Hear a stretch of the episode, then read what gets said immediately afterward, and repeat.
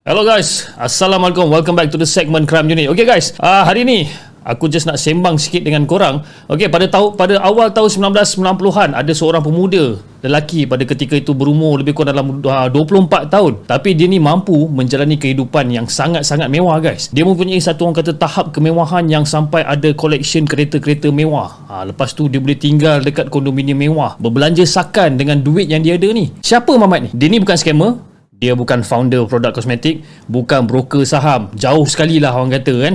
Ha, kalau nak tahu kena tonton video ni sampai habis guys. Ok apa lagi? This is crime unit. Let's go!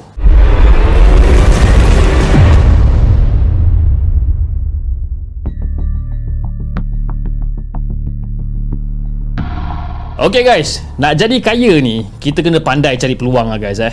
Bila dapat je peluang tu, kita kena usaha sampai jadi. Sebab apa? Sebab peluang ni datang sekali je tau guys. Eh? And aku bukan nak kongsi ilmu cepat kaya ke ataupun nak suruh korang cari downline ke apa ke tak, bukan. Okay? Tapi aku nak kongsi satu cerita pasal seorang pemuda ni yang pandai menghidu peluang. Ha, ataupun uh, orang kata yang pandai mengambil peluang dan tak lepaskan peluang tu sampailah dia boleh jadi millionaire dalam sekelip mata guys. Okay, korang pernah dengar tak kes pasal jutawan satu sen ni? Ha, tak tahu? Tak pernah dengar? Apa sebab korang tak tahu? Benda ni popular gila kot zaman-zaman tu Zaman-zaman aku lah eh. Zaman-zaman aku memang benda ni memang popular sangat Okay guys Pada awal tahun 1990-an dulu eh, Ada seorang pemuda yang digelar sebagai jutawan satu sen Di mana dia telah berjaya menggodam sistem perbankan Dan memindahkan wang satu sen Daripada setiap akaun yang berdaftar di bank tempat dia bekerja Ke akaun peribadi dia guys Jumlah yang berjaya Mamat ni songlap lebih kurang dalam 4.1 juta guys. Kau bayangkan 4.1 juta. 4.1 million banyak oh kan? Dan pemuda yang aku maksudkan ni adalah Aman Shah. Okey, sebelum kita sembang lagi pasal Aman Shah ni, jom kita tengok sikit sedikit latar belakang ah ha, tentang Aman Shah. Aman Shah ni dilahirkan pada tahun 1966 pada 9 Oktober dan dia merupakan seorang graduan perakuanan di Institut Teknologi Mara dan kini digelar sebagai Universiti Teknologi Mara. Kiranya Aman Shah ni boleh dikatakan seorang budak yang kata agak genius lah. Basically, lepas Mamat ni habis je belajar, Aman Shah ni dikatakan bekerja di beberapa buah bank sebelum dia diterima bekerja di sebuah bank yang bernama Hock Hua Bank. Kalau tak silap lah, Hock Hua Bank, cawangan Raja Laut. Uh, korang mesti tak pernah dengar kan nama bank ni? Okey lah senang cerita macam ni lah Bank ni sekarang ni dikenali sebagai public bank lah Aman Shah ni guys uh, Orang dia memang sangat cekap Sangat berkaliber Okey? Sehingga kan Baru je setahun kerja dekat situ Si bos Aman Shah ni uh, Hantar dia untuk menghadiri kursus komputer Di mana masa kursus tu nanti Aman akan mendapat pelajari pelbagai kemahiran ha, untuk melaksanakan operasi perbankan dengan lebih mendalam lagi. Jadi si bos ni ni hantar dia ni pergi khusus sebab Aman ni ada potensi untuk jadi seorang pegawai bank yang sangat berkaliber. Jadi bila kita kerja bagus, ha, bila kita dah ada skill yang bagus, ha, dah apa dah ada skill yang orang lain tak ada, ha, dah tentulah bos sayangkan kita, betul tak? Kan? So guys, Aman ni kemudiannya dia dah dinaikkan pangkat tau ha, sebagai satu ketua di Jabatan Pemprosesan Speed atau nama panjangnya adalah Sistem Pemindahan Elektronik untuk Dana dan Sekuriti. Ha, jadi daripada situlah bermulanya episod Si Aman ni memulakan modus operandi dia untuk menyonglap segala duit yang ada dekat dalam bank ni. Dan menurut daripada beberapa sumber dengan menggunakan uh, jawatan serta kemahiran yang dipelajari daripada kursus yang disertainya Aman berjaya menjalankan operasi dengan membuat transaksi palsu memindahkan setiap satu sen setiap hari daripada setiap akaun dekat bank Hock Hua Bank ni ha, ke akaun peribadi miliknya tanpa disedari langsung oleh majikan dia ni. Kau bayangkan Mamat ni punya otak macam mana kan? Jadi lepas dah menjalankan operasi songlap apa songlap menyonglap dan bagai dia ni Aman pun dikatakan meletakkan jawatan daripada bank berkenaan. Senang cerita member berhenti kerja. Dah kaya apa? Berhenti kerja lah. Jadi dia pun mulakan kehidupan dia ha, kehidupan baru dia sebagai seorang jutawan muda masa tu. Aman Shah ni guys ha, dia ada satu minat. Satu minat dia dia ni memang sangat minat dengan kereta mewah dan juga sport car. Jadi berbekalkan pada wang yang dah disonglap ini dia telah berjaya membeli beberapa buah kereta mewah. Antaranya guys Lamborghini Porsche Carrera Porsche 928 S4 ha, Mercedes-Benz 300L dan Mercedes-Benz 300E jadi guys, kereta-kereta ni juga dikatakan didaftarkan di atas nama dia sendiri dan juga sebuah kereta dibeli atas nama teman wanita dia ataupun girlfriend dia masa tu. Pada zaman-zaman tu, kereta-kereta yang dia beli ni memang betul-betul hmm, mantap gila kan? Kalau akulah ada kereta tu ha, memang aku selubung je lah kereta tu dekat rumah kan? Minyak mahal guys kan? Sekarang ni minyak mahal. Dulu lah minyak dulu nak kata mahal tak mahal murah tak murah lebih kurang tak kan? Tapi guys minat dia terhadap kereta mewah ni lah ha, yang orang kata menjadi jerat dekat dalam diri dia ni. Kehidupan mewah yang dikecapi oleh si Aman Shah ni tak bertahan lama. Ha, apabila pada 3 bulan Jun 1990 Aman Shah dikatakan telah menyertai satu upacara ataupun satu acara pameran kereta-kereta ha, pameran kereta-kereta mewah dekat ibu negara ni. Dan ketika tu guys, ada seorang uh, reporter ataupun seorang wartawan hiburan rancangan Sekapu Sirih ingin uh, interview si Aman Shah ni lah. Yang bestnya guys, si Aman Shah ni tanpa segan silu ha, dengan perasaan bangga dan confident dia, dia telah bersetuju untuk ditemu ramah sambil menunjukkan koleksi kereta mewah yang dia miliki. Yang menariknya lagi guys, rancangan tersebut turut ditonton oleh bekas bos si Aman Shah ni. Ah, ha, masa tengah tengok TV, masa tu tiba-tiba eh keluar pula muka Aman Shah kat TV kat eh, pahal pula ni. Jadi masa menonton rancangan tu, dikatakan bos ni memang rasa macam tak sedap hati lah kan. Rasa tak sedap hati dan rasa tak kagum sikit pun dengan orang kata apa pencapaian si Aman ni. Rasa pelik lagi adalah. Kenapa pelik?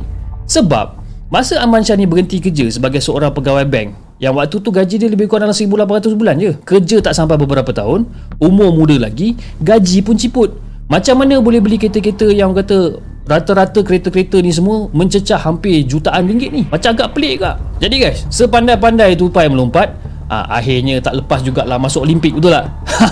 Esoknya tu, bekas bos Aman Shah dah mengarahkan juru audit dia untuk buat audit semua transaction yang melibatkan Aman Shah ni. Jadi bila audit semua dah selesai, Memang tepuk dahi lah si bos Yaman ni. Mau taknya? Total lebih kurang dalam 4.1 juta guys. Habis disakau oleh si Yaman ni. Aku rasa juru audit tu memang confirm Apa panas telinga punya Kena marah punya dengan si bos ni kan. Disebabkan perbuatan si Yaman Pada 8 Jun 1990 Pihak Hock Hua Bank Dah membuat satu laporan polis Dekat balai polis uh, Campbell Dengan bahan-bahan bukti yang lengkap. Dan akhirnya guys Jutawan satu sen ni pun ditahan oleh pihak polis 3 hari selepas Laporan polis telah dibuat Jadi Aman Shah ni dikatakan ditahan ketika dia sedang berada dekat kondominium mewah dia yang terletaknya di Bangsa. Kau bayangkan?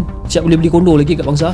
Punyalah besar, kena rembat ataupun kena cekup dekat situ. Jadi guys, selepas dah kena tahan, ah, dah kena siasat dan sebagainya, pihak polis bagi kesimpulan bahawa jenayah yang Aman Shah buat ni adalah jenayah yang sangat-sangat terancang guys dan juga di luar jangkaan serta dianggap genius pada waktu tu lah. Jadi kau bayangkan lah guys eh.